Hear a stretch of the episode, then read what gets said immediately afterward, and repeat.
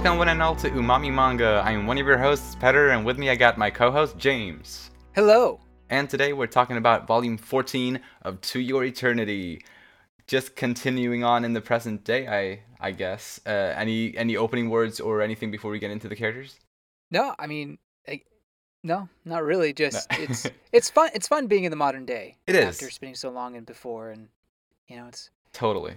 di- different worries uh, For sure. than I feel Fushi and, and the people around them had to deal with. Exactly, and yeah, so I'll, I'll definitely look forward to talking about all of those worries as we get through the character discussions.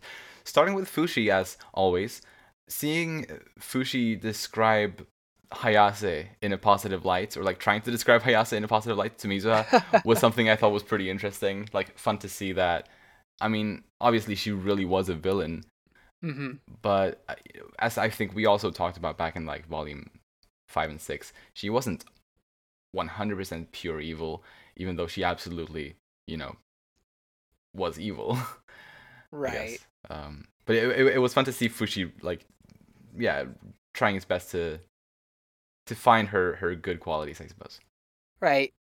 And it was a little uncomfortable actually Hmm. hear hear him kind of say those things, but there was truth to them. And and as we mentioned long ago, she has this ability to have people like kind of rally behind her, and she's Yeah. a, she's kind of a born leader in that sense, um, or was a born leader in that sense. Right. But obviously, Fushi was lying in a, in a way, or or at least stretching the truth and and, and Yeah. changing the narrative so so as to not make uh, Mizuha feel bad about who her ancestor was. For sure. Although yeah. I, I think she figured, or, or maybe maybe started to figure later on that perhaps Hayase was not thought as um, highly by Fushi and, and his disciples. Right. Yeah, I wonder about that actually. I wonder how much insight she she got into that because I I, guess I I, really could see it either way with her like her how, how she understood that. hmm Hmm.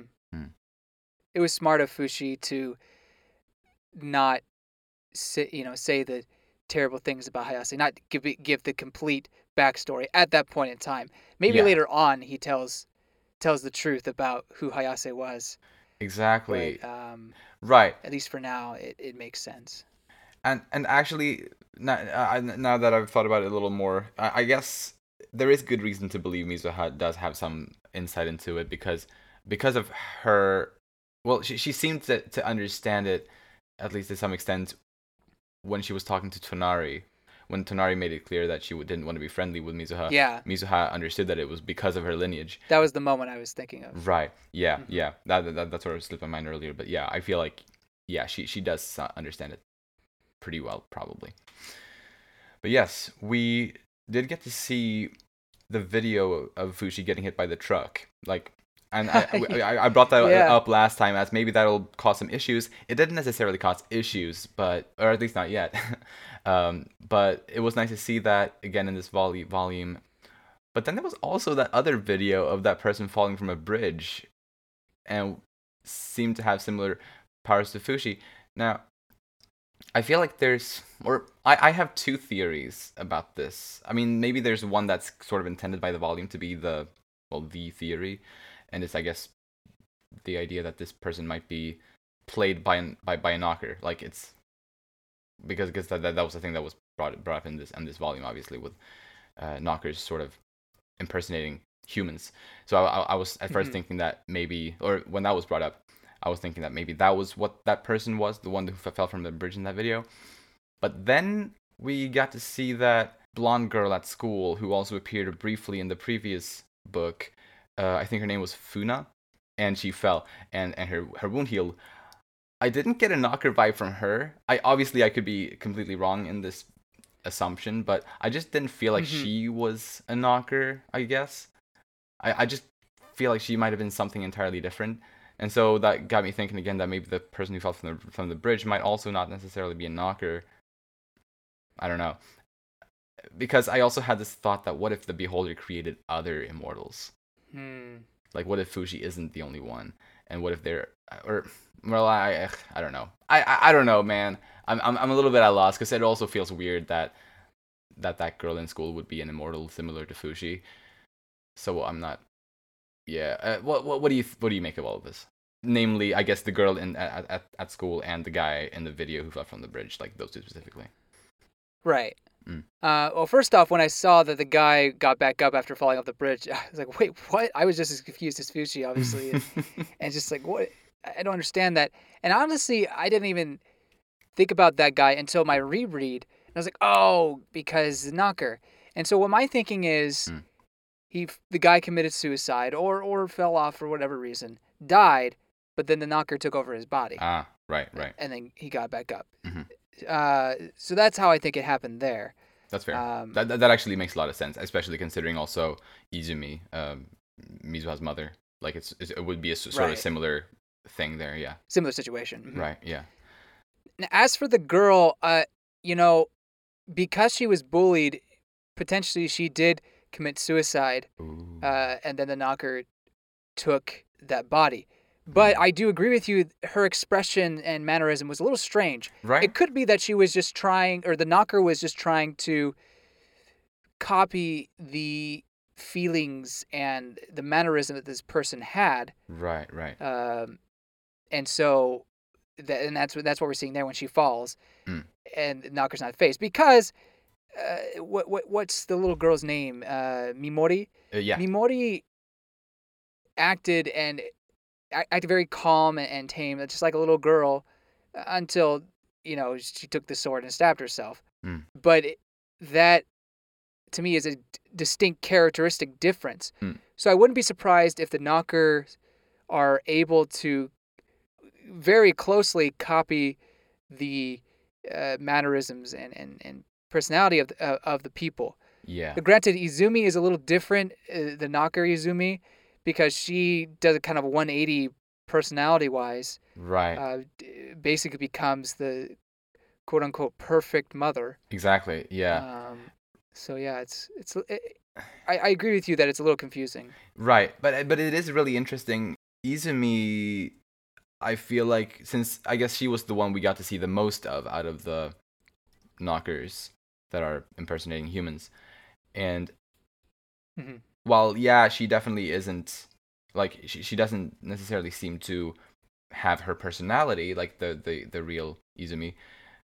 She at least seems to well, obviously she seems to be a perfect replica, like physically, of her uh, as well as she seems to have her memories potentially, or like she seems to know things that I don't feel like the kno- knocker would know if it wasn't the real her.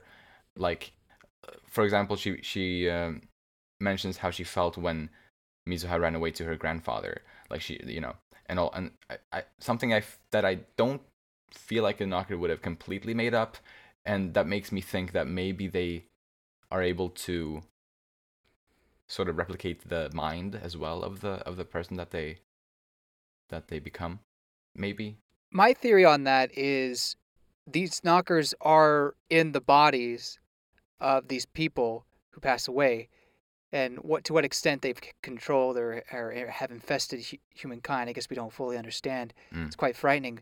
Yeah. But in in the case of Izumi's uh, knocker, that the knocker would have been with Izumi and noticed like their patterns and and and, and been been with them to see those certain memories. So I, I think in that case, it's more that the knocker was always there, and so its its memories are shared with Izumi. Is my thinking. that's also that's also a possibility absolutely but uh, back to Fushi, I suppose. he uh, he's he's he does go to school as as we talked about a little bit at the end of the previous discussion. He and Tonari and Gugu and Hyro all go to school while Echo and March are being homeschooled. So yeah, that's super cool to see. Although I was sort of I was sort of hoping for Echo and March to go to like actually go to school, I guess. but but yeah, I mean th- this is cool too. I mean, they'll go eventually. I mean, yeah. Ma- March probably needs a little bit of a little bit of help, and and definitely Echo needs all sorts of has some you know special needs. Mm. So it makes sense to be homeschooled at first. So may- but maybe they'll when they grow up, maybe they'll go go to middle school or whatever. yeah. Yeah. Um, but Fushi going to school is a really fun fun concept to me because you know I feel like usually these characters who are not human. They're like really excited to go to school and experience what school's like. But Fushi is just like, man, this is stupid. Like, or, or, he doesn't say that, but his expression yeah. and everything. I mean, when he's in the moment, he feels like he's he's kind of in, enjoying meeting people and whatnot. But Uh-huh. obviously, he's not putting his heart into this education whatsoever, and understandable. Um, yeah, yeah, he gets in trouble with a teacher because of his attitude. which which is kind of a a point on Japanese culture with teachers. Uh, you know, at least here in America, yes, I mean you got to be you got to be respectful, but it's much more of a at least some of the best teachers you have are kind of like buddy buddy type of thing. You know, the teachers will assist you, but it's not like authoritarian. Where this is very much, Mm. uh, at least for the most part in Japanese schools, it's you know you have to uh, your, your sensei is above you and right. um, you have to speak politely and that sort of things. Otherwise, you, you kind of get in, you get in trouble. Mhm. Um, not saying we swear at a teachers in a well, maybe it depends on what class. I'm sure I'm sure there's plenty of classes that did. Anyway, yeah. point is, it, it you know it's interesting to see that kind of uh, I guess rhetoric about Japanese culture Yeah. and how Fushi has no idea like what or Yanome culture, excuse me, and Fushi Oh, yeah. has no idea like it's just like whatever, like it doesn't matter to me. Yeah, right, right, for sure, for sure. And I, I I thought that that teacher seemed a little bit at a loss. Like he seemed kind of baffled at kind of receiving that sort of attitude from one of his pupils.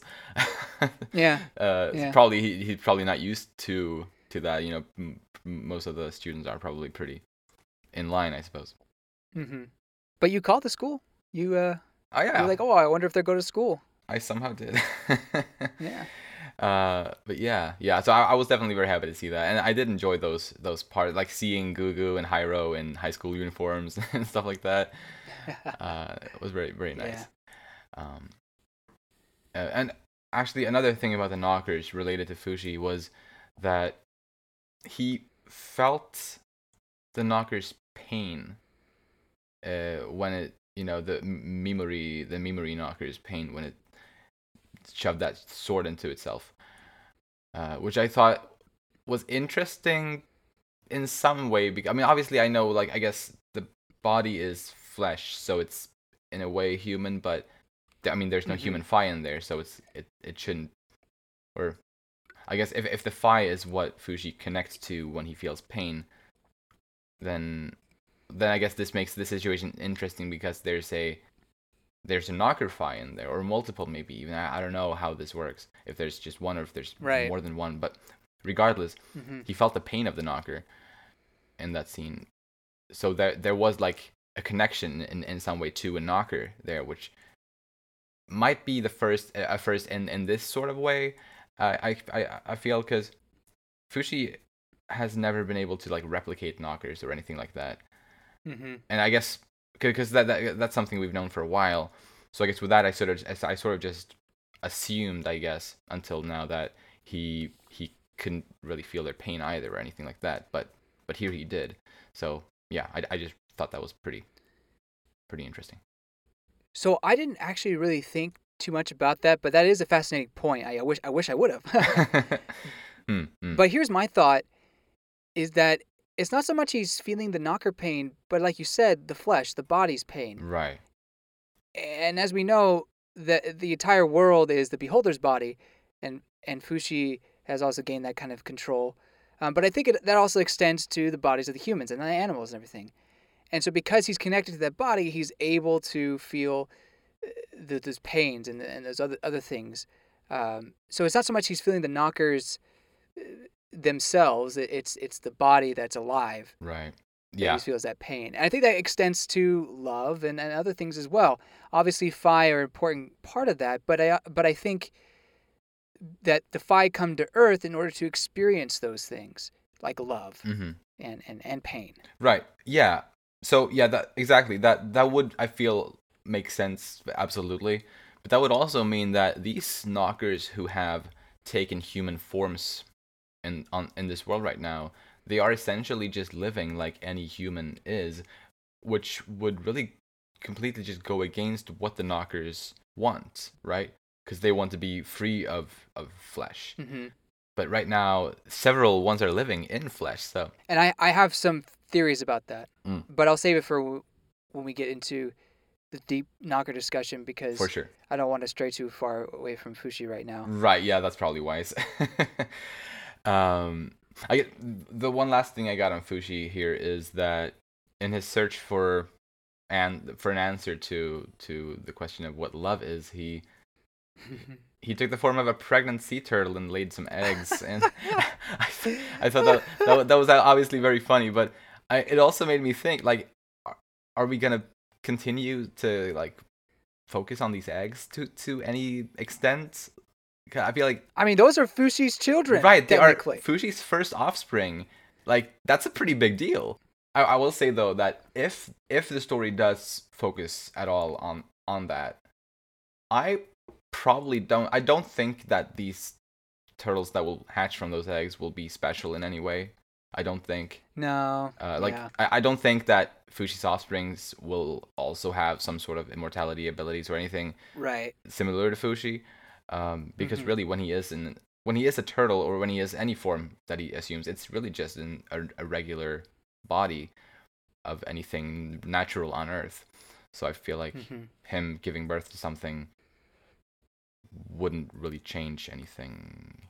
I don't I don't think, but yeah, I just I just thought that was an interesting thing, you know, Fushi, uh, almost becoming a parent here.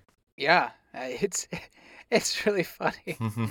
Uh, I I just because it was so it was so like odd too. Well, and and just well well placed because he's he's giving he's he's laying eggs. He's just like, is this what love is? yeah, yeah. Although, and I I thought that was pretty, pretty sweet though. I mean, it, it was it was funny, but it was also nice because I feel like a lot of parents probably feel some just automatic love toward their their child, not like even though the child might be like just newly born and like Uh huh. you don't know this little person that just came out the womb, but they still love it. They still love that child. Like Right. just kind of automatically. And I, I feel like that's just something in our hormones maybe that just makes it hmm like that. Um yeah, I, I think it might have been something like that. But watch Fushi just completely ignore the eggs. Yeah. touch of it. I mean, they got to hatch eventually, so I guess he has time to, you know, be a single mother. then, Um, you know. exactly. Yeah. Yeah. So touching on that love, uh, he says, "I want to know what love is. Yeah. I want you to show me." yes. and that reminds me of Volume Eight when he was trying to figure out love. You know, Right, for sure. Yeah. and then he was he was asking Kahaku uh, about that, and obviously that gave him a, bit of excitement, but also a bit of pain as well. um, which I'm sure Mizuha is feeling uh, more or less at this point yeah. similarly. uh huh. Um, so it, it, that that parallel is is pretty interesting. Definitely, definitely. But I, but so I guess this is the hard love is the hardest thing for Fushi to understand. so it, um, it seems so, yeah. Yeah. Because he usually he seems like he picks up on most things, but love is a continuing feeling or theme that he's very curious about, but also doesn't want to. Ex- or at least, I mean, I feel like in this volume in the middle, he he was feeling that I I don't need I don't want to experience that per se. Mm, But it wasn't until he realized that's what separates humans from knockers right. that he wanted to experience that for himself. Yeah, th- th- that's actually a really interesting point because that that, that reminds me of uh, his time in Renril when he was, you know, basically rebuilding the entire city to to make make it all his. There was a part where he he was, you know, because at that point he, he was starting to to feel the the emotions of everybody in the city at the same time, and there were a few emotions that he couldn't quite pinpoint. I wonder if those might have been supposed to be love. Like Maybe. like I, I feel like at, at this point that would sort of make sense considering he as you said he he does struggle with sort of understanding that uh, and we didn't Mhm. really I, I or I mean if if that's supposed to be what it what it is we didn't put that together back then because we seem we were both a bit at a loss at that but I feel I I feel like that would make sense as an answer to that now Yeah, it could be that, you know, the love that he usually feels is more of like a, well, uh, more of a romantic love, and maybe the love that he or that other feeling was more familial love, or or I don't know, brotherly love. I I have no idea. I don't Mhm. know if I don't know if that is distinctible enough, but either way, yeah, that could definitely be a possibility. hmm But I do find it odd that he himself says, "I don't love. I, I I'm just selfish about things. Eh, eh, Or I'm I just brought everybody back because I'm selfish and I wanted them back." But that's but that's the thing to me. You care about these people. That's why you want them back. Mm. And yes, yes, you want them to, to keep you company, of course, but because you love them. Mm. That's what love is.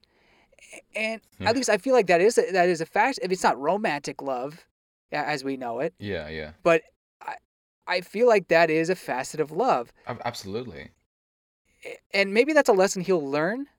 But but to say that he doesn't have any love, it, yeah, it doesn't make sense to me. As he's he's so kind to people, and wants to do what's best for everybody. And yes, I could see where he's coming from. That oh, this is my wants and my desires. But it's okay to want the safety and the protection of your of your loved ones. Like it's okay to want that.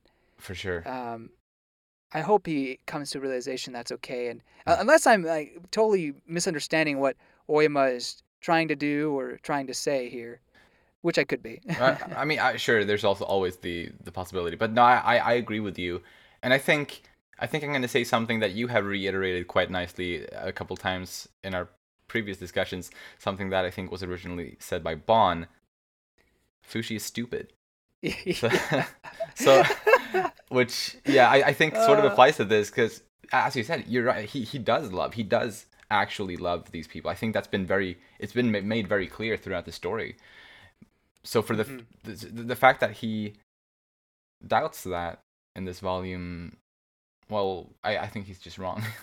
yeah, I want to say that too. Mm, mm. Um, that he just doesn't. And and maybe that's the th- point is he has to realize that wait I do love Right. and there is a and and he has that humanity inside of him yeah. and to the extent I wonder I wonder if the beholder has ever loved or maybe maybe he loves Fushi in a way Oh, oh I don't know. yeah, yeah. Yeah. But- yeah, it's just it's just an interesting concept, and I I'm, I'm glad we're back here because Mm. that was always a a topic that I, I loved seeing being discussed and, and delved into. sure. But then they would move on to a different thing. right. It's like no, I mean yes, it was great, but but also come back. yeah, I completely understand that. But I think surely this is the time where we'll go more in depth into that kind of thing. I hope so for sure. another evidence of his kindness, I guess. I mean, and I get, I, I, I don't think he extend to love or brotherly love at least. He Mm. he offers to help Mizuha hide, Yeah. um, despite everything that happened in the past with uh, Hayase's will. He offers to help her hide, and uh, like find out what's going on with her mother. hmm That being said, this goes back to your stupid comment. Wait a minute your comment about Fushi being stupid. There we go. yeah. Is that is he setting himself up for failure here, or is this is putting himself in a trap? And I don't mean maybe I'm taking the Tonari route here, but I, I don't mean to doubt Mizuha, and I think she is a troubled girl, but Mm. is also a sweet can be a sweet soul, and needs help. So I'm glad Fushi is the one that is, is willing to give her that hand. yeah. but I, I also wonder if this is spelling a disaster potentially. You know? Yeah. Man, I, I'm I'm definitely on edge a bit whenever Mizuha's around. Yeah. But at the same time, I really adore her. I think she's a she's an amazing character and really like she seems really sweet in a lot of ways. But there is still that little worry deep down. yeah. I mean, I, I agree. Mm. I don't know. So I just wonder if it's right for Fushi to be so trusting. But Yeah. I guess I guess we'll find out. Right. For sure. Uh, I thought it was funny that Fushi's idea of a relationship was based on Messar. oh yeah. It's like, Oh, come on, man. Kissing like like Masara always does with those ladies. Like, oh, yeah. oh man, he's got a war perception on that one. Oh boy, yeah. that was really funny. But he definitely he definitely needs a teacher. And teacher's a weird way to put it, but he needs someone to help him see what love is. And- maybe and maybe it's not necessarily uh, Mizuha, even though she offers. right, yeah. It could be Yuki. Yeah. Yeah. Or, or or it could be Aiko. She seems pretty wise to be honest. Like She, oh yeah. Oh oh, yeah, yeah, she, for sure. she's really smart. I really like her. Uh, but Yeah. but, but but yeah, um, I I'm really hoping that in in if, if it doesn't happen next book, then maybe then one after that, or at, at least I'm hoping for very soon for Fushi to to actually sort of understand it, or at least it starts to learn to understand it, Right. because it definitely seems like at this point, you know, at, at the end of the book, he he sort of accepted Mizuha's help in in understanding that, even though it was a bit manipulative. It was. A bit. Right, a little bit, like in, in some sense. But despite of that, I think it should be interesting to see where that scene leads. Do you think she could be a pretty good teacher of love? Or is it the wrong kind of love? I have no idea, to be honest. I mean, I know it's it's it's like we how we were supposed to know. it. Well, although I will say that uh, because of her holding Hayase's Phi, I do think, and, and be- because this is this is something I said. I said in volume six. I said that I thought Hayase's love for Fushi was real love, true love. Um, and in in the you know part of the story where Kahaku was around, I I also was convinced that his love for Fushi was real romantic love. okay. So, based on the fact that she still carries on that same fight that those two had, I I guess with that in mind, I, I can't really say anything else. I do think that because of Hmm. her having that fight, I do think her love for Fushi is real. yeah, good point. So maybe so maybe she would be a good teacher, but no, it's a, yeah, that's a good point. and to be fair, Fushi hasn't given her that chance per se. right, And now that he's willing to, I guess, experiment with even romantic love, yeah, um, maybe that, maybe yeah, maybe th- maybe she'll be able to open the door. But I don't know. I, I- for some reason, and I guess this could segue into Mizuha's talk. I, yeah, for some reason, I I think she is either going to be too obsessive for it to make a big difference in Fushi, or it, it's just not going to click. It still it still won't click. Like she won't like she won't be overbearing, mm, but he still won't get it, and it's going to need someone else who's not trying to be you know romantic or even you know this is how you do it. Just more it just happens, you know. And he observes, and he's like, "Wait a minute, maybe Right. that's what it is." Yeah, r- exactly. Yeah, yeah. I, I could I could definitely see something like that. So like maybe the the Aoki siblings help him out somehow, yeah, perhaps. maybe. Yeah, Yeah. for sure. But yeah, moving into Mizuha then, and kind of continuing on this on this topic that we were on, uh, I think similarly to Hayase, Mizuha definitely, and I agree with you on that. Mizuha definitely seems possessive Mm-hmm. of Fushi, or or maybe didn't say that exactly, uh, but but you, I think you used the word ob- ob- obsessive at, at the very least. Uh, Right, which I think, which I think is also true, but possessive as well. She is possessive of Fushi. Yeah.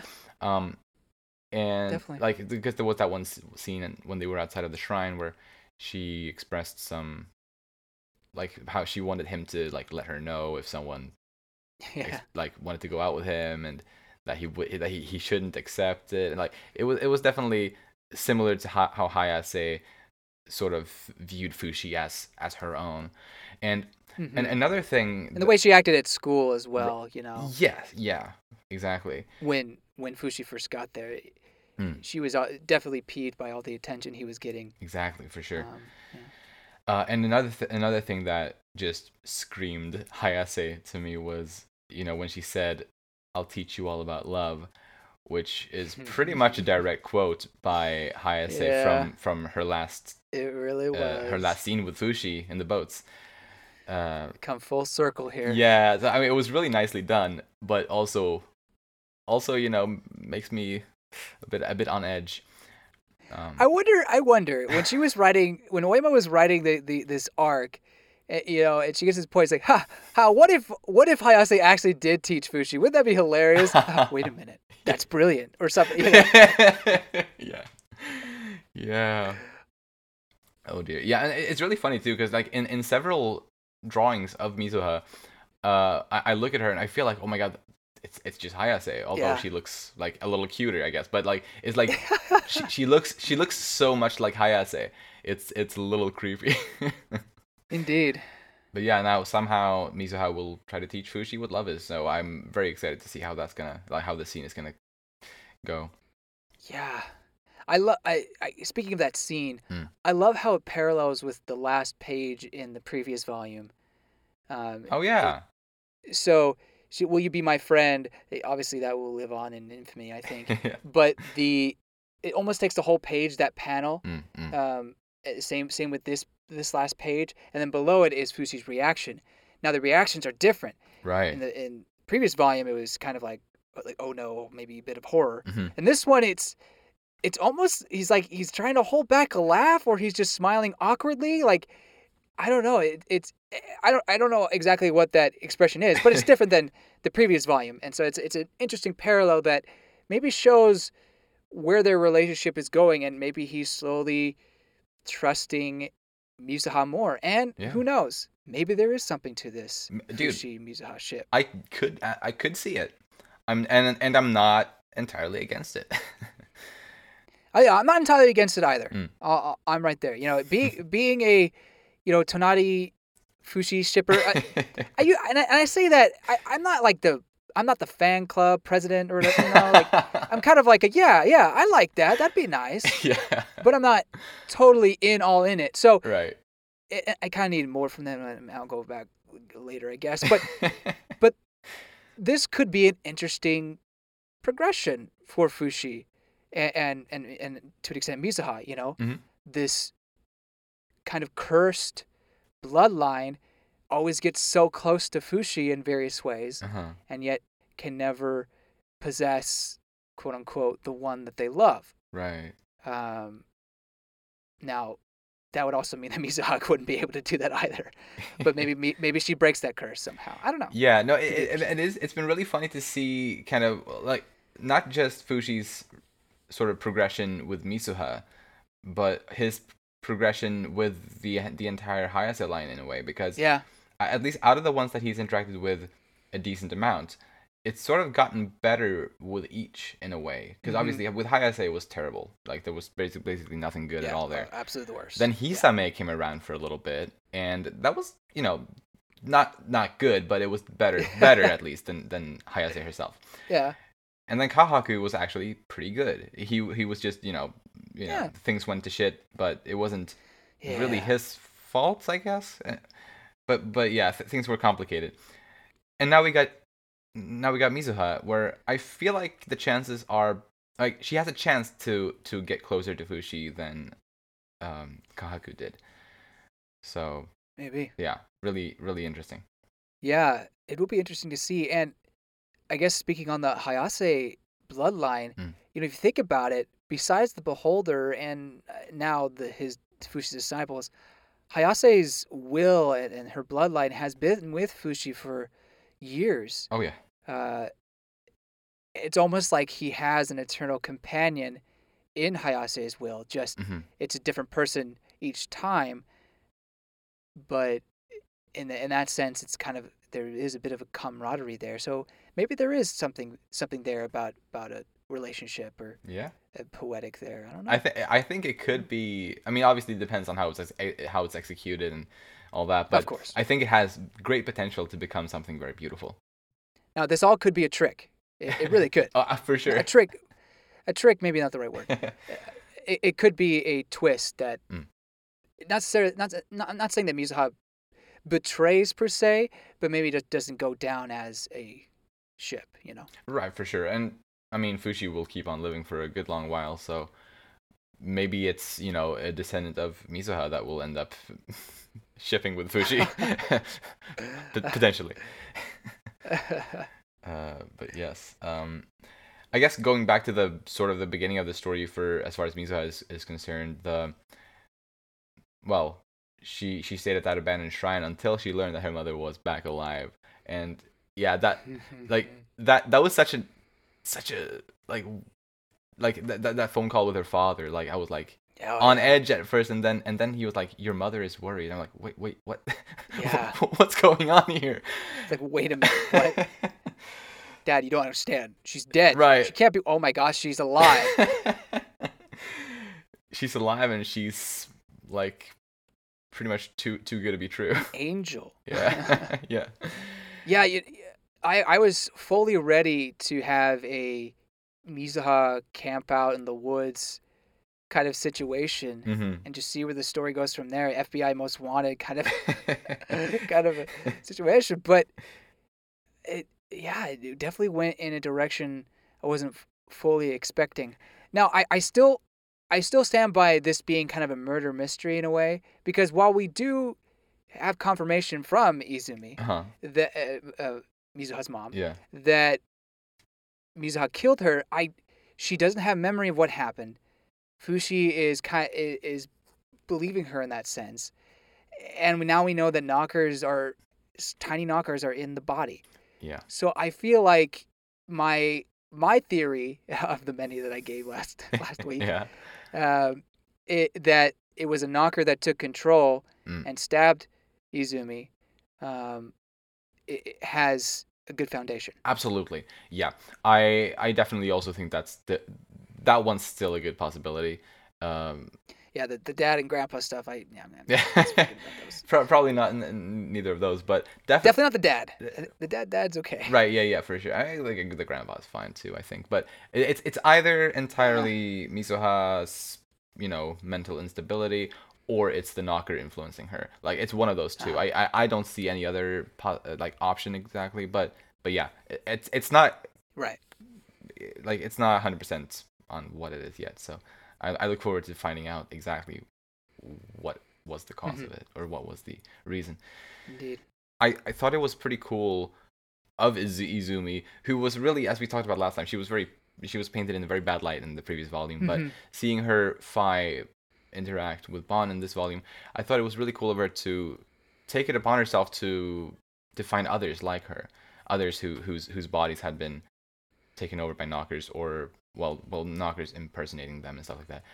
Like she she really is doing a, a very fine job with that. Right. I agree. Very respectable. And yeah, she she was she was a terrible parent. There's no denying that. But she still loves her daughter, um, Mm. and potentially this this death uh, has made her realize that um, not that not that she loved her daughter, but that she was a terrible terrible parent. Yeah. And if she comes back, which I kind of think she will uh, eventually, I think that Yeah. once they have things figured out, they'll kill the Izumi knocker, and then Fushi be able to bring her back, and then they'll have some sort of reunion. yeah. Maybe that's too Sunshine and Rainbows, but I think that will happen. right. Yeah. And once she does come back, I think that she will repent. She will make changes in order to uh, be a better parent to for uh, Mizuha. Yeah. But like you said, right now she's doing an amazing job finding other people like her. Mm. I mean, she's a she's like a valuable member of the team. Honestly, yeah. Yeah. You want to know what I found interesting is Hmm? she, when she died, and obviously started following her daughter. Well, when she when she found Bone, she knew the situation. She knew about the knockers. She knew about her descent, her, her Hayase line. She knew all of this, despite having quarrels with her grand uh, her, her father. And I think that could be because she was raised so passionately in, in their in their religion right. and, and maybe at one point she's like enough's enough i'm done or it could be my theory that i mentioned before listen last week to figure out uh, hear what that was um, it could be something along those lines and she threw that all away right. um, but now that but that's coming in handy because she stayed as a, as Phi and knows that there's knockers about or there's some there's something going down. She knew what to do. She knew who to look for. She knew to look for Bone. Yeah. So yeah, I thought that was really um, well. It was, it was kind of admirable of her. Absolutely, for sure, for sure. What's left on Mizuha? I, I don't have anything. Oh really? so this one's really small. It, there's just a lot of romantic undertones when she's with uh, Fushi in that cabin and everything. Um, Oh, yes. And I guess it's I guess it's try to make Fushi feel comfortable in a way. Um, but I, but I think it also could be setting up, you know, potential like we were saying the, that that potential ship, Yeah. um, or at least the destruction of ship. But we shall see. we shall. it's really sad that she has a bit of freedom with her mom died, uh, died with her mom dead, and and she feels that and, he, and she asked Fushi not to revive her mom, Yeah. and I, I understand where she's coming from in that situation, but it's also very very sad that she feels she can't be free. Uh, or Mm. if life's better with her mom dead, like that's really sad. Yeah. I mean, right. Right. Uh, although I feel I felt at the same time, I, I sort of felt like her main reason for heating Fushi to not revive her, it seemed more like it was that, you know, people would have already found out that she had been killed, and it would have just made things really weird and like awkward for her. Like more so, probably maybe. Although even though it, it is a good thing, it would have made things really strange because it's an unnatural thing that would have happened if if people had already found her mother and declared her dead for her to come back. Like that would have been too strange and drawn very awkward attention toward her, which you know, knowing her that she, she wouldn't have appreciated that. That's a good, good point. But but. I, I think you're right as well though. Like she she was you know she was weighed down and restricted largely by her mother. So yeah. So I'm gonna keep going on uh, romantic stuff. uh, Just uh, not, but not necessarily with Fushi. I, I think that there may, there may, maybe she did have a little thing for Aoki. I'm, I'm still unsure who she liked in that club, right. but I, I think maybe it could have been Aoki, just be based on a couple of things she says. Like she was, seemed a little, like when they were going over to uh, Yuki's house. Mhm. Um, she was like, "Wait, wait, Aoki were you there?" Kind of a thing. She specifically mentions that, which I thought would be odd. Like, yeah, it's his house. Why wouldn't he be there? Um, right. Yeah. Yeah. That, that that is a good point. but that little like that maybe like oh I I could you know that that'd be nice like, doing stuff with him is completely overpowered with Fushi. oh yeah. Right. Yeah. She she is legitimately feeling lovesick when you know she she's lo- Right. longing for Fushi. She misses him. Absolutely. Yeah. So I don't know if that if that sort of conflicting feelings will ever I mean it's not really conflicting anymore, but will that ever come back? I don't know. It, it seems like a, a plot point that it's still floating around Mm. because Hana even brings it up. It's like I think I know who you like. kind Yeah. of a- exactly. S- so it, it could still be a, a thing Definitely. moving forward, but we shall see. Mm-hmm. And then there's a moment with Hana where um, she just Hana's just talking to her in the club, and Mizuha mentions that oh you're not wearing the hair clip. If you're my friend, you'd wear the hair clip, Oh yeah. and that was really rude. Like, Yeah. yeah. that was a bit She must have just had a bad day. I felt like. she did. I I agree she was having a bad day, and I think that's probably where it came from. Mm, But I wonder if that will ever be touched up again because that's right. I don't know. That's it's kind of not cool to say, and you really should apologize for saying something like that. I hope she does. I really hope she does eventually, at the very least. Yeah, Although, yeah. but Hmm. may, maybe it's just one thing and moves on. Like oh well, whatever. yeah. I mean, Ha- Hana seemed to be okay with it. Yeah. Yeah. I- Yeah. I'm, I'm sure it'll be fine. But but it was. I I agree. It was very rude. Uh, but we're done with Mizuha for now. Yeah. All right. Then let's talk about Hana next. And really, for me at least, most of what I got on her is related to the club and kind of our confusion last week about what exactly is this club uh, that all these these characters are part of. And so in well so, so th- I have two little things I want to address with regarding that. So first of all, in the Sure. in the character index in the physical release of this uh, volume, hmm there, there's the character index at, at the beginning of it where it says under Yuki's description it says he's the vice president of the occult research club. Uh-huh. But under Hana, it says that she's the president of the handicrafts, and then in parentheses, occult research club. Oh. So Okay. That's a little different than I thought. Than I thought. I guess. right, and then there was also the panel where Yuki called he called it the occult club, while Hana Uh-huh. in the same panel called it the handicrafts club. Uh, Right. in, in one of the scenes here, so I mean, understandably, we were confused last week, and I, I guess there's still reason to some degree to be confused because it really hasn't ever been like completely explained. But it makes me feel like it might officially be the Handicrafts Club, but Yuki and those other guys are like more interested in the occult stuff, so they use it sort of as Right. as that kind of club more maybe. What, what do you think? I think that's what it. I think that's exactly what it is, and Uh-huh. I think I even mentioned something similar to that Right. in our previous discussion. hmm Is that Hana unfortunately didn't have anybody to join her club, I guess, and these these three guys needed one more member, and so she said, "Okay, I'll be the president, and we call the handicap club, and you can do your occult stuff." Like, yeah, Yeah, right. And- Uh, and like I, I agree. I that that's probably, or at least at the, at this point, it seems the most logical, sort of. But it's still Uh-huh. so specific that I feel like we we should have gotten an, an explanation for it. But but yeah, I, I don't know. yeah, maybe we will. Maybe. Who knows? Either way, she's getting more members now. You know. Oh yeah. Oh yeah. That's Uh, right. So that's great.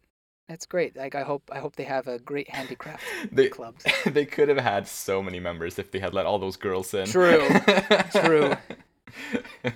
But but Yuki's like no simping allowed. right. Um, And, uh, actually, I have I have a thing about that, but we'll I'll save it for a little later. But I, I do have a question. Anyway, all right.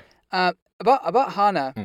So one one of the few things I got from her was just how how much she seems to cheer on her her friends, not and not just Mizuha, in various ways, and and she's very understanding with Mizuha, and I Mm. great friend for her. Yeah. But she's also helping Yuki, who, I mean, I, I consider them friends, but I, I felt like she was kind of cold to him at times. Yeah. Um, I mean, she, she yeah, they went they went and uh, did fishing and whatnot. And that was with the club, and that was cool. But when they're at the the shrine, the abandoned shrine, and they see Fushi and Mizuha together, she's really supportive to him. It's like, no, don't. You don't know. You, you got you got to have courage. Like that's what that's what women want, or, or something like that. Oh yeah. Uh, right. and so she was very she was very supportive of that, and it's like, wow, that hey man, she's a good friend. Yeah. She really is. That, yeah, that, that, that was that was a really nice nice bit. But my last thing is that I want more. I want more from Hana and Yuki. Yeah, absolutely. It's definitely this arc is at least so far is definitely Mizuha's story. Mhm. So I understand why they don't get as much focus.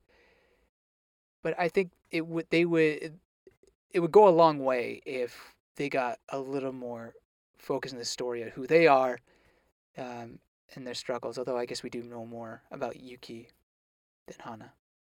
Yeah, or I don't know. I, I feel like I had more interest in Hana after the first, like after the previous book. Yeah, Um, yeah, I, I'm there with you. and yeah. I, I, I- don't think this book changed anything really. I, both of them were pretty minor. I guess. Okay. I mean, I guess Yuki. I mean, yeah, he, he had more to do in this book than Hana did, but yeah, um, I still think that Hana's presence in the previous book sort of still makes me more interested in her than in Yuki, but still definitely want more uh, from both of them. I, I agree there. cool. Uh, but then I guess we're move- we can move on to the Aoki siblings. Uh, we talked about them pretty much at the same time last time, so I, th- I figured we can we can they, they can share a slot here as well. uh, Yuki and Aiko. So I guess starting with Yuki a bit since we were talking about him. Did you have a question about him, or did was that was that about something else? Sure, we, I could I could put it here. Mm. What is the difference between having a crush on someone and, and uh, you know just a, you kind of little crush? Oh, I, I kind of like her. Uh. I want to go, you know, ask her out, and then simping.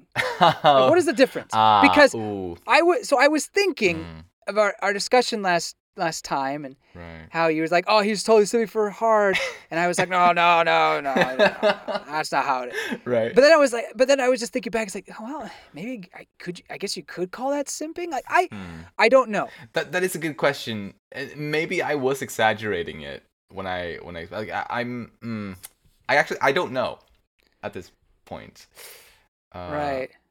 Because what Mizuha is doing to Fushi, I'd call that simping. Wouldn't Yeah. you? or no? No, yeah, no, yes, I, I would. In in that case, absolutely. Like Hayase's Fi in general is simping hard for Fushi. I can Yes, agree with you Mhm. there. Yes, yes, yes. indeed, indeed. So in Yuki's case, is he simping for Mizuha? And I don't Hmm. know. Like, it's it's hard to say. Is it just, yeah? Is it just a little crush Well, or not? they they did share that one scene in this book where they were really like understanding each Yeah. other's feelings, even though like they don't feel the same way about each other mutually but they, they it seemed like they had very similar feelings for the pers the, the respective people that they had feelings for which Uh-huh. if that's any sign toward his feeling being his feelings being as strong like for her being as strong as her feelings for fushi ah, then maybe he is simping for her but yeah. Maybe, so maybe you're right. may, maybe although I, I still feel like we, we need more on that Yeah, I agree. Hmm. I agree. Like why? Like why? What was what was the moment that he? right for example Now, if he has a shrine in his closet, that okay, you know, we're, we've gone past something. yeah, yeah, yeah, yeah. It, it all remains to be seen. But um, really, the only thing that I got noted down for Yuki for this book was that he he wants to help Fushi stop the knockers now, and he wants to do it through diplomatic methods, which is really really fun. Like, would be amazing if it works if it works out yeah. but hard to say. But it's something I, I'm very excited to see where it goes because I'm well. It seemed like Fushi was on board with trying, trying out, Sure. trying that, and yeah. So hopefully we'll see more of that in volume 15. Yeah, I really wonder how you how you help the knockers sympathize and or empathize or whatever. And it's, Mm. it's in- yeah, it'll be it'll be an interesting task. Um, Yeah.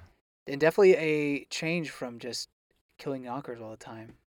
Right. Exactly. Yeah. Would be would be pretty fresh if they are able to do it.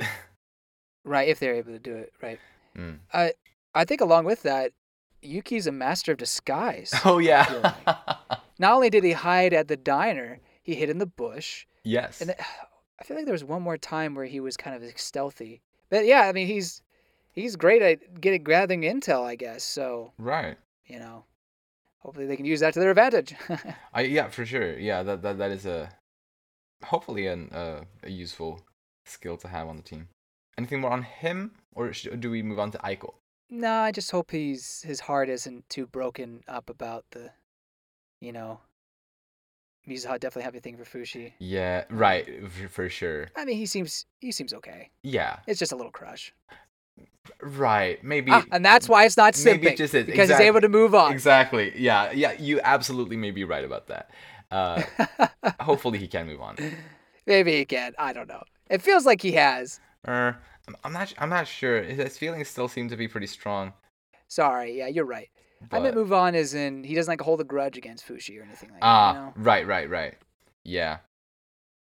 Yeah, there, there's that, I guess.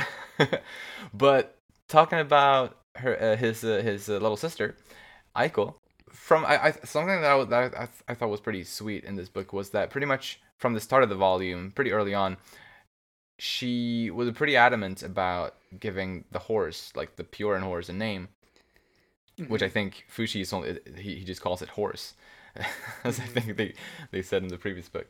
Uh, Yeah. and I really loved how, at the end of the book, or near the end of the book, uh, that tied into the question of what love is, Hmm. and how, well, one of the many things that she said, or that she was sort of described as love, was, well, to give this horse a name, for example, um, which still hasn't happened, but would be would be nice for it to actually get a name. Well, I guess it would be nice Yeah. for the bear. I mean, the bear is Mr. Bear, uh, or at least March calls it Mr. Bear. Uh, so Mhm. I, I guess that one would need a name too, like a proper name. But but whatever. Yeah, I thought about that whole name thing. I was like, I, I mean, yeah, it'd be nice to have it a name, but I don't think it doesn't mean he. I don't think it means he doesn't love it. You know.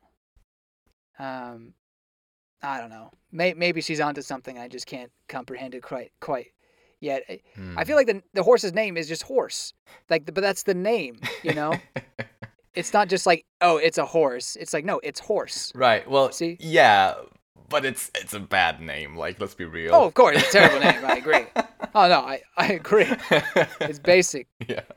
Um, Uh, but I don't know. I I still I still feel he loves the horse. yeah. Um, But I, I the thing that shocked me about Aiko is, well, I mean, she's just we know she's a sweet kid, yeah. but she's strangely intelligent beyond her years. I feel like. I, I feel I feel like that was made pretty clear even in the previous book. oh, was it really? I, I I felt you know when she contacted the the Tasty Peach Foundation and made, like worked all of that out with them and like, True. th- th- and there were like f- a few other little details, but I I, I found I just thought it was just capable. I- but this one, she fair fair she knows about inflation. yeah She it feels like you know she's keeping people in line, and then she also just goes on to this philosophical, uh, not rant, but uh, uh, you know a little bit description of what love is. yeah You know, using words that I don't think even Yuki could hope to repeat um, at this point in his life. and she she, you know, she, like, she sort what- of warned him not to like overwork his brain too much. like, that, that was also pretty funny. Uh, I, I really I really like Aiko so far. Like she's yeah, obviously I, I do too. like mostly sort of a comedic a side character, but like just really really great as at being what she is. Right. And like when she shared her allowance like from her piggy bank with everybody, Oh, so cute. so cute. My So adorable. my heart. Yeah.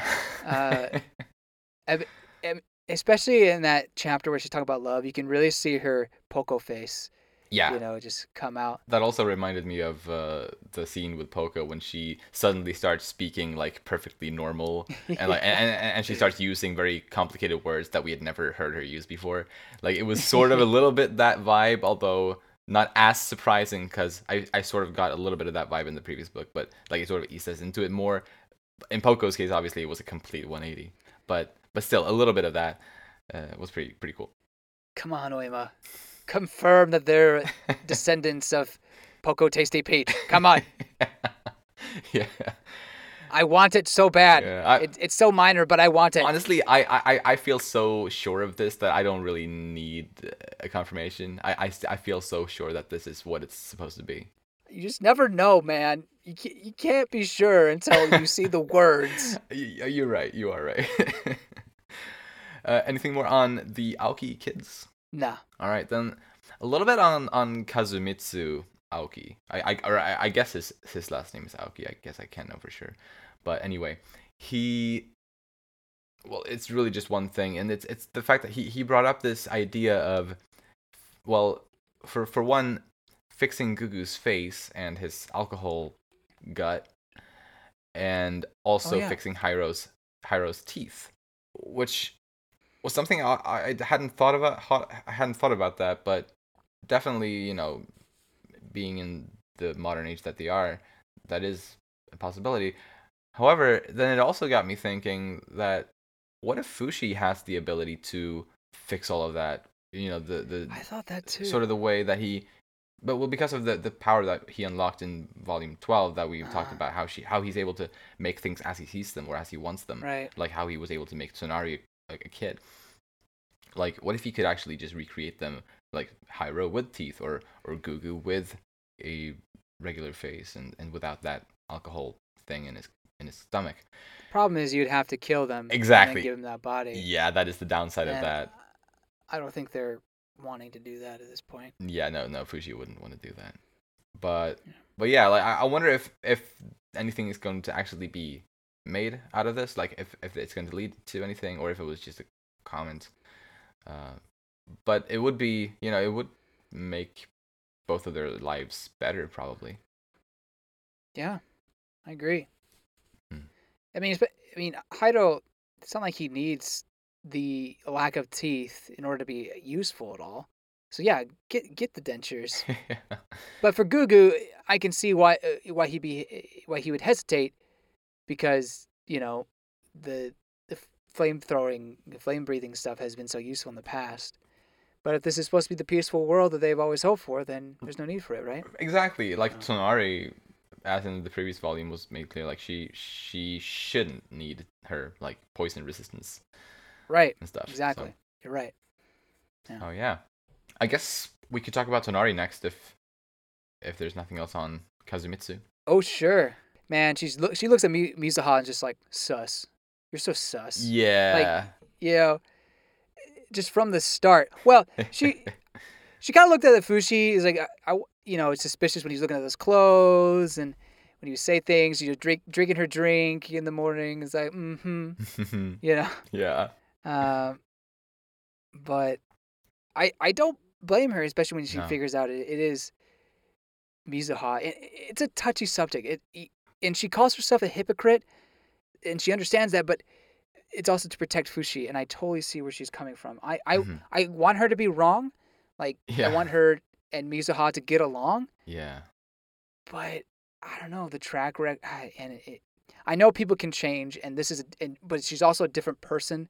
Yeah. But just the way the story goes, it's just hard to have complete faith in that bloodline, yeah. They they're very difficult to predict.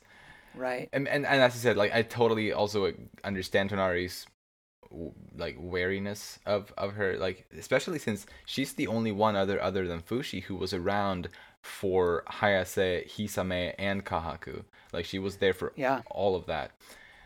Uh, and so she really knows that family's track record, and and then and, you know she straight up refused to be friendly with Mizuha, and all of that was sad to see.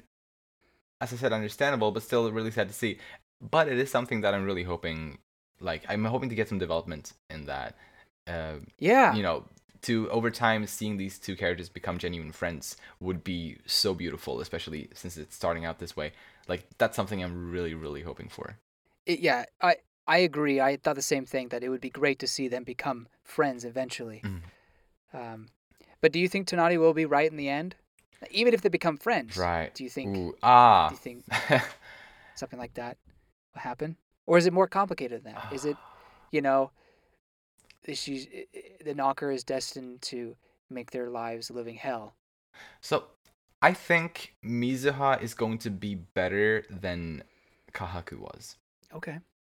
Is my prediction. That doesn't necessarily mean that she's going to be ideal. Obviously, I mean already she has killed her own mother, Sure. or Right. or yeah. well, mhm. mm, well maybe. Uh, we don't. Yeah. Maybe. Yeah. um, so it's already not ideal, but I, I still I'm holding out hope for her to be able to, in a genuine, real way, get closer to Fushi and his friends as well, than Kahaku did. Because that that's sort of where I'm seeing the story going, sort of as like each new generation or each yeah each new person that that Fushi interacts with from Hayase's line will become a will will be a better person in in some in some way Hmm. Is is my hope so that yeah. that's probably what I think but yeah but it makes it hard like because just because she might be better than Kahaku doesn't mean that she won't in some way harm Fushi or someone close to Fushi hmm You're right. what what do you think Well, I, I definitely think it'll be the more complicated route. I don't think it'll be cut as dry and Tonari be like, "Ha, told you," kind of a. yeah well Thing. yeah yeah for sure She would never do that, but I, I would just make it a joke. um, I- think that they'll. I, I do think they they could become friends, but it and maybe she'll be part of the group, eh, unlike Kahaku, who was kind of an outsider, especially towards the end, Mm, whether of his own doing or just just a situation. Um, yeah but with, with Mizuha, I think she could get closer, and then if something bad does happen that comes from Mizuha in a way, I think it'll be less. Oh my gosh, we should never have done that. Let her in, and maybe there'll be a, tin- a hint of that, but I think it'll be more like how tragic that Mizuha's in this situation, Mm. and she can't, you know, she can't stop the knocker in her arm or, or whatever, you know. Um, exactly yeah Maybe there'll be more understanding. For sure. Yeah, I definitely hope for that.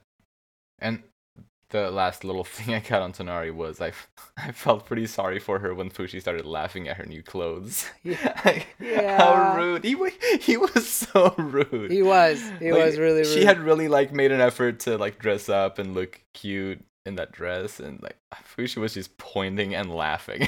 to be fair, she had a like really awkward like poses in it. Like she could tell. She, I I feel like you could tell she was uncomfortable in the Yeah. clothes, Yeah, I mean, and she did not pick that out. Ma- you, true, true, and and and yeah, you're right. She's she isn't used to wearing those sort of garbs, Uh-huh. so it make it makes sense, I suppose. And and I will I will be honest. I I think she looks much better in her normal clothes as well.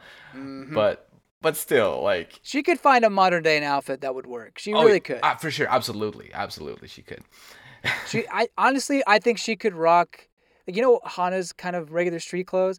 I, I Hmm. think, well, eh, maybe not the baggy shirt. I don't think that's very Tonari style, but something along those lines Yeah. where it's not a skirt, but it's just maybe pants or something like that. Anyway, definitely, definitely. they should they should become friends. I hope they do. Um, really, really hope so. um, anything more on Tonari? oh yes, this whole all these feelings that she's having uh, and being cautious around Mizuha. Hmm. Could it also be that there is a tinge of jealousy? Maybe. Oh, oh I don't know. I Uh, I should have, dude. I should have picked up on like sort of or thought of that, but I did not. I could. I mean, at least based on what we talked about before, because this has been a sort of a standing thing between, or that, that we've been talking about. Mhm. I yeah, I I could maybe see that.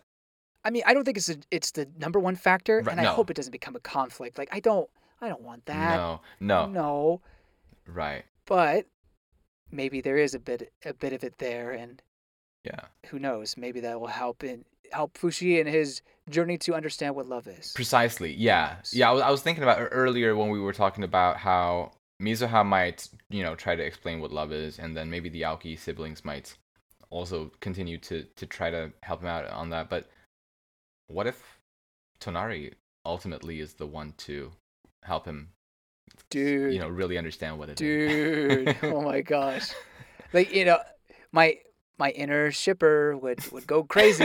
I'd I'd, pro- I'd I'd probably become the the president of the fan club.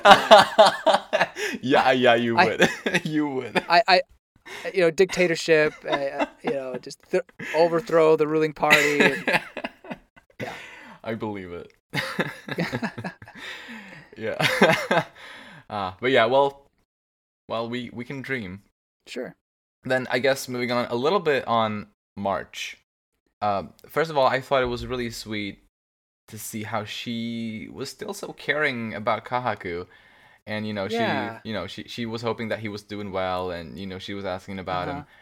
That was really sweet, I thought. And it was nice to see like thanks to her bringing him up, bringing him up. I was just happy to see a panel of him, like a drawing of him in this book, because I, I, you know, obviously, I, Yeah. I love Kahaku, so it was nice to see him there Yeah. uh, even though it was just a little little flash.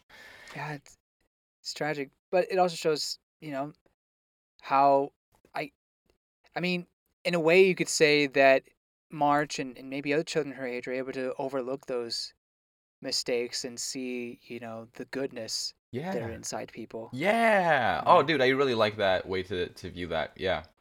And she got all the spikes out of Mr. Bear.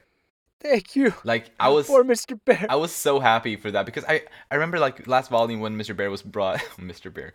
Uh, we we've been calling him Oniguma, but but he's been named Mr. Bear here, so I'm I'm I'm just rolling with that. uh, because Oniguma really is wrong because he wasn't that Oniguma creature that people right, thought, yeah. thought he was. But anyway, last volume when he was brought back to life, you know, with all those spikes in his body, I was like, I was so sad because I I knew we because we knew that that was like giving him in constant pain. pain. and hmm like yeah, that that's just dreadful. So I'm I was just so so happy to see that all of that had been uh, taken care of in, in this book. Agreed. Her choice in clothing is uh, well, unique. I mean, she could definitely find a place in Harajuku. She's like the Lolita style, uh, or the Lolita style, however you want to pronounce it. Uh, you know, she's, you know, maybe she has a potential Lolita idol, a cosplay idol yeah. future ahead of her.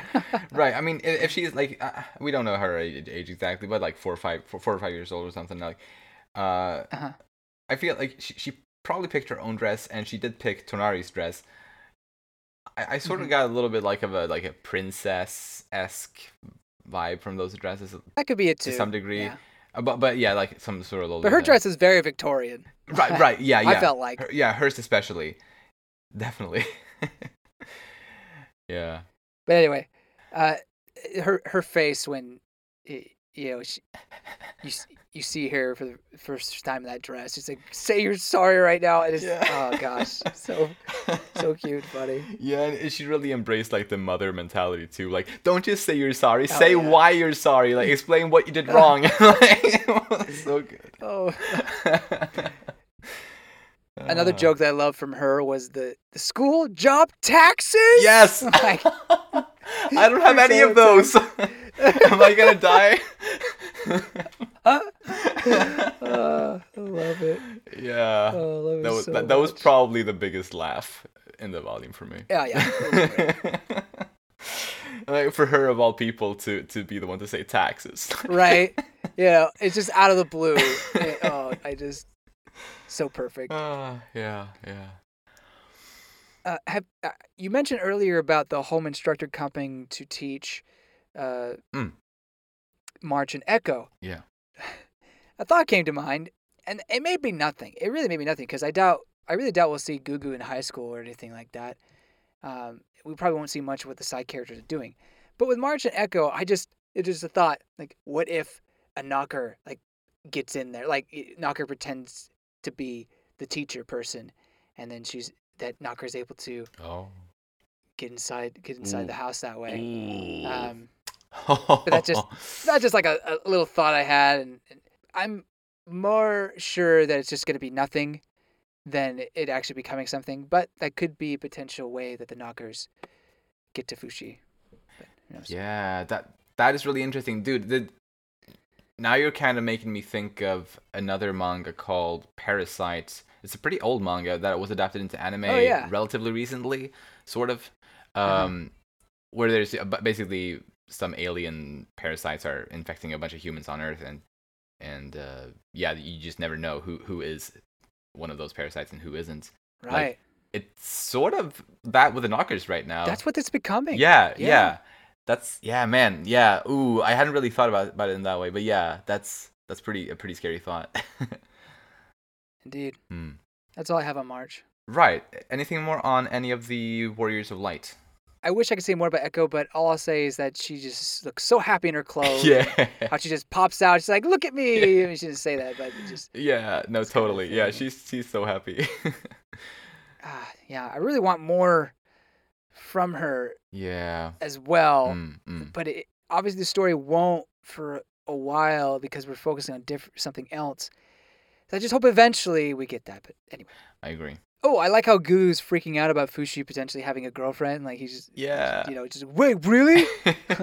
yeah, and like and then he's like whispering in his ear like like that Do give me the dudes. is it really like like dude you're you're, you're doing good it's like Yeah. yeah that that was really that was really good if, if if Gugu is anything, he's very supportive. yeah oh my god i, I love Gugu. like sure he's been small like he's been a minor character in these books but like the, these last books Right. but it's still been really nice to see him you know being with fushi interacting with fushi and just being himself and all that even though it's small it's it's still very good to see Indeed. And and Bon also he's also playing a, a pretty big role um, Hmm. in helping Fushi find those uh, those knockers. yeah So uh, obviously crucial. Best janitor ever. I mean, you know, Yeah. he's he's he's gonna kill it. I I I- have a feeling. Um, but that's that's all I have on him. Yeah But you know, I, I just want to emphasize again, him finding Izumi's mom is, is, is so useful, so so very important. completely yeah yeah he's probably I, I feel like he's probably the biggest character out of the ones or he and tonari are probably the two biggest ones Yeah, those two. out of the Uh-huh. out of the old characters March a close third. yeah yeah yeah for sure so anybody else out of those I don't think I do.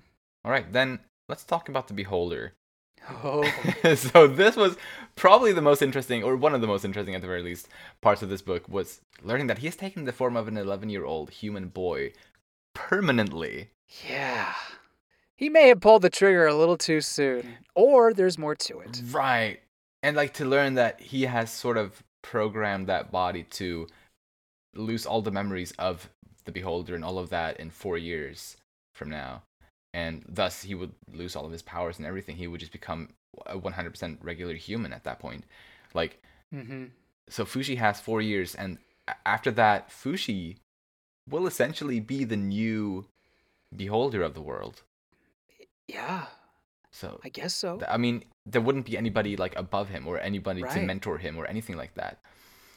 So yeah, man, um, it's such an interesting reveal. Like I, I'm, I, I, I, I still, I, I'm still sort of struggling like with like sort of understanding like, or like it's just such a big thing because the beholder has always been there Right. as this omnipotent like godlike being, and now he's mm-hmm.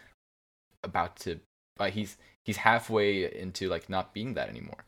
it's kind of scary to think, you know, it, there was a, I mean, yes, we, in the past, we have thought it may be a bit sketchy, but he was still kind of a lifeline. Yeah. And now, Right. in four years, you won't have that lifeline anymore. Exactly. So the, there's now a deadline for Fushi to become as omnipotent, uh, uh, uh, omnipotent as he can, hmm um, you know, before the beholder disappears. Right. Um, yeah, so it's it's gonna be c- crazy interesting, and I guess part of it has to do with.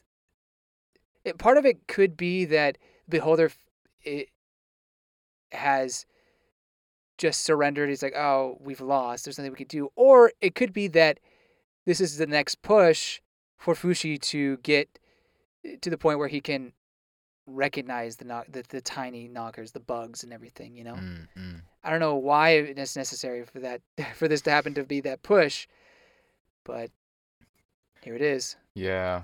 Things are much riskier for Fushi now, considering if Fushi would lose all of his forms to the knockers, like he has done a couple times in the past, Uh, then there's like there's no way for him to come back. Well, and and like let's say it happens when Bon also is well, if he has been taken over by a knocker or something like that, so like he can't use Bonds. Like Bo- Bo- Bon can't do what he did in Volume Twelve, potentially. uh-huh. Like so, under those sorts of sorts of circumstances, with no beholder around either, it would be over for Fushi, completely. Yeah, four four years later, yeah, if something Right. like that were to happen, Uh huh. it'd be done. It'd be gone. Yeah. Bye bye. The world would be destroyed. So yeah, as you said, like the deadline is definitely there, very very concretely, and into like getting much much stronger against this enemy, which now seems untouchable. So so it's yeah, man, yeah, I, I I'm loving how high the stakes are now, even though it's not like an immediate threat per- perhaps, but it's still Right. The stakes are still really high considering the deadline and considering how much the knockers have advanced. Right. You know what I think about this change for the beholder in general. I mean, besides the fact that he's, uh, uh, well, first off, I just want to say that he's cut himself off from the body, is given that reconnection ability to Fushi. Yeah. Uh, which I thought was an interesting way to show that the holder couldn't really teach him that, uh, couldn't tell him about that ability Right. um, beforehand. Because I, I had thought it's like, well, why why wait until now to do that? But I guess there was a very good reason for that. So there can only be one of these, uh, you know, immortal beings, Fushi like being Yeah. at a time, connected to everything, Exactly. Or at least have that reconnection ability. Uh, yeah, yeah. So there's that. But him almost throwing away his uh, immortality for mortality reminds me of how he talked. Uh, uh, Bon brings up like, "What's your reward after all this?" All the way back in Volume Seven, I think, Yeah. and he says freedom, or or was it freedom, or I, I think it was freedom. I, I think I think that's like what he said, but he said it in a way so that it sort of sounded like it would be freedom for Fushi, but it was also interpretable, so it Right. could have been for him. So yeah, yeah. right? I also thought about and we this. and, and we and yeah, and we talked about that, and, and I think, well, I think we're right that this could be the freedom he's looking for, freedom from being the caretaker of the world, hmm being able to live a human life, and maybe experience things that he felt like he couldn't um, as an immortal being, and then eventually pass away. And I don't know if he fi a a Phi or something like. I don't know how that works, but I mean, he is 100% human right now. I, or or, Right, or, he or maybe not 100% or at, in 4 years at least he will be Oh yeah, good point. uh his his body is human so he should have a Phi, i feel like But has he? al- But the Phi would control the body then, and he wouldn't be the holder. Hmm. So, does Fushi have a Phi in and of himself? right Do they? Hmm. Do they both have had had Phis all these years? yeah that's that is These millennia? that's a good question yeah I don't know. But if they did, that would be an incentive to live a human life and then go into paradise. And maybe he has friends eh, eh, eh, or people he wants to see in paradise. I'm not sure exactly how it works, right but maybe he has a dream. well yeah i, I mean dream. You know? right exactly right to be with some of the people that he lost similarly to how fushi lost Parona and Rean for example Right. Yep. yeah That's what I'm thinking. i can definitely see that yeah yeah Uh, why do you think he told Fushi to forget what he saw? like, oh yeah there In- yeah i'm that one was a bit strange. I mean, it was it was it was very ominous. i wonder maybe at that point he hadn't really made up his mind to even reveal himself at all to fushi in this child form. Maybe he had just maybe his plan at that point was just to just leave things as they are and just at, from then on start living as a as a human. But maybe he just couldn't resist to interfere that one time or something. Hmm i don't know. I feel like it would be a bad idea to not let Fushi know four years is your deadline. yeah you're right You know. yeah But obviously, he's an all-knowing being, so maybe he understands things better than I do. uh, Um, maybe He also is a fictional character. Let's not forget that, James. Shut up. you do have a point there do you think? Do you think he's hiding something? I, I think Yuki implies that oh yeah the beholder might be hiding that there is this ability to find the knockers. I feel like yes. I Mm. don't know. Again, I don't know why. It just you're so difficult sometimes, beholder. Uh, he is but what do you think? uh i'm gonna say no Okay. I, I Okay. I don't think he's keeping anything from Fushi right now. Bon was asking some pretty specific questions, and I don't think the Beholder would have outright lied about those answers. I think if Mm. he had known anything, he would have told, but he basically couldn't really answer any of those questions that Bon was asking in that scene. And that makes me that makes me think that the Beholder is largely in the dark on this as well. And maybe maybe he's too proud to admit it, but perhaps he did indeed, you know, take this form prematurely. yeah. Kind of goes back to Bon's whole thing, with where Fushi was looking for the uh, beholder, and he's like, "Oh, he's probably too embarrassed. like, I- to come- out because we're right. laughing at him." yeah, I mean, I, I could see that being poten- potentially the, the case here. But yeah, like I, I, I probably at this point at least I choose to think that he isn't keeping anything away from Fushi right now. Gotcha. Yeah. Anything more on the Beholder? Mm, nope. Then f- let's finish this off by talking about the knockers. If there's anything more, we have touched on them largely throughout the discussion. and Let's see if there's anything Yeah. remaining. Well, the beholder says that like the amount of them of these microscopic knockers is immeasurable. Like how many is that? like that Good feelings crazy. destroyed, right? like obliterated. Yeah, that that was that was a very very scary reveal. And it seems as if though the knockers have chosen chosen to coexist with humans for whatever reason. Mhm. But in turn, that means they lost, which is an interesting way to put it. Yeah, I mean it does because it does mean that knockers coexisting with humans, I mean they ultimately do have to kill a human to take over its body. Hmm Um or un- unless they take over a body that has died from other means, which technically was the case with Izumi and potentially was also the case with that guy who fell off the bridge as you pointed out. Izumi, like we don't. Izumi could be done by another knocker, but the guy on the bridge, yes. Well, no, but I mean, or okay, yeah, yeah, yeah. If the knocker in in in Mizuha's arm, fair. Okay, yeah, yeah, Mhm. right. Yeah, we don't know for sure there, but yeah, like it's, mm, yeah. Coexistence is is a tough word to use potentially because if they if they Right. kill humans to take over their bodies, then I don't know if it's really a coexistence as much as it's like a an infiltration, hmm maybe.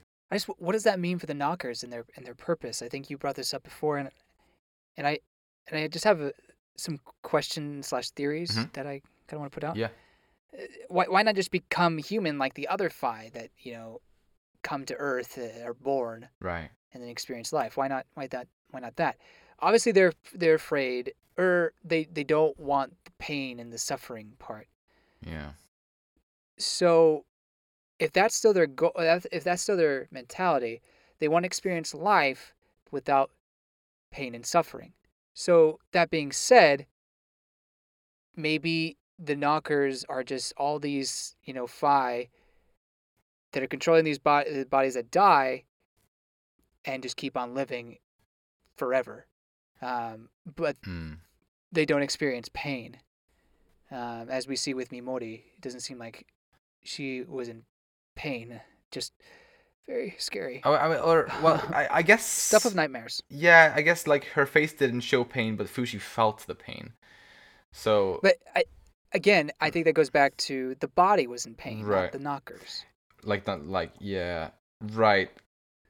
That that that would that would that would make sense as to like why they would choose this method of taking human forms as opposed to, or I I, I guess there would be two reasons for them to use this method to become human as opposed to just letting their phi be born as humans because it would first of all be this if the, if this is how it works that this way they can avoid feeling the pain of the flesh. If that's what one thing then mm-hmm. that, that that would make sense for sure. But the other reason I, I, I think why they wouldn't just be born again or or not necessarily again but just be born as, as humans would be that if they were they would forget their objective i think. Right? Oh, because or like at, at least they wouldn't have distinct memories of it. Yeah. I mean, they they, they would have the objective, but they would they but at that point their objective has changed. If they're if they're coming into the world, if Phi is coming to the world to be born, like their their objective is different. Exactly. It, w- it, was it was changed changed in some sense. I I, I feel like sh- surely we know that certain objectives and and wants can be carried on, but at the very least we know that the personality will change. Like the person will be a different person. So somehow things would change for them. So maybe they don't want to go through with it that way either for for that reason as well. Yeah. But yeah, like yeah, it's so interesting this whole thing. and I th- find it interesting that they're also able to heal the body like like they are, you know. They're not fushi in that sense, but yeah, it's like, how are they how are they able to do that? Are they just manipulating the cell the cells to Mhm. heal rapidly? I- yeah, I mean, they they've been able to control plant life and stuff very very effectively before. So I guess this is just the next step. Like they can now Yeah. they can now make flesh right. grow as they please, sort of. I I guess Wow. I guess. I mean, it is Talk about evolution. it, right. It's, it's incredible. Uh, and I've been thinking sort of about what their current goal could be. Um, and that it's, or at least my guess right now is that they it, it's to continue to infesting humans, like secretly becoming and impersonating humans until there are no humans left alive. I, I Mhm. guess. Like, because we know that, that that is their goal. They want to rid the world of, of Phi within flesh. they want to free them, Yeah, right. kind of thing. So with this new new types of knockers, these microscopic knockers, they like if, if they just continue to to do what they have done to Izumi and to uh, Mimori, then eventually every person on Earth will be will be like them, and then there won't be any actual humans left alive. So I, right. that's my thinking as to what their goal right now is, and just to taking Oh, I, I think the same thing. sort of yeah. taking their time with it, like because they at this point they can't really be affected or they can't really be stopped. Um, Mhm. at this point, hopefully, you know, Fushi will find a way, but but yeah, if they just continue like this, then they will definitely win. Right. because I don't think it's necessarily a situation where you leave the knockers alone, they leave you alone. No, they won't leave you alone. As as we can, I I feel like Izumi and and Mizuha is evidence of that. That for some reason or another, the knockers felt like that was a time to kill Izumi or whatever. I, at least that's my opinion. Obviously, we don't know that for a fact, but you know they, I guess they just buy their time until people die or, or something like that. And mm. I obviously don't know all the details, but it's it's not yeah i don't think it's a situation where these beings are benevolent in any way i think they're like you said biding their time and right. just one by one exactly because by instead of just killing them straight up killing the humans by uh, by by taking their forms instead and impersonating them and just continuing their lives as they were that way they can they can avoid being detected as easily and they can pretty much avoid conflict altogether, potentially. Um, yep. Which which is you know very a very smart plan, and yeah, uh, of course, Fushi is wise to them now to some extent, but yeah, he needs to find a way to counter that. Yeah, yeah. The power of love. yeah, dude, maybe that will be it. I don't know how. No, dude, me neither. But but maybe that will be it though. Yeah, yeah. A boy can dream. So yeah, I I think that's it for me for all of the characters. Do you get anything more on on, on the Nokkers or anybody else? No, I don't. All right then. What else do we got to say about this volume? I I guess. Well, I'm as you said at the beginning. It, it's it's great to be in, into the present day and being two books into it now. It, it feels feels awesome. And Mizuha is a lovely new character.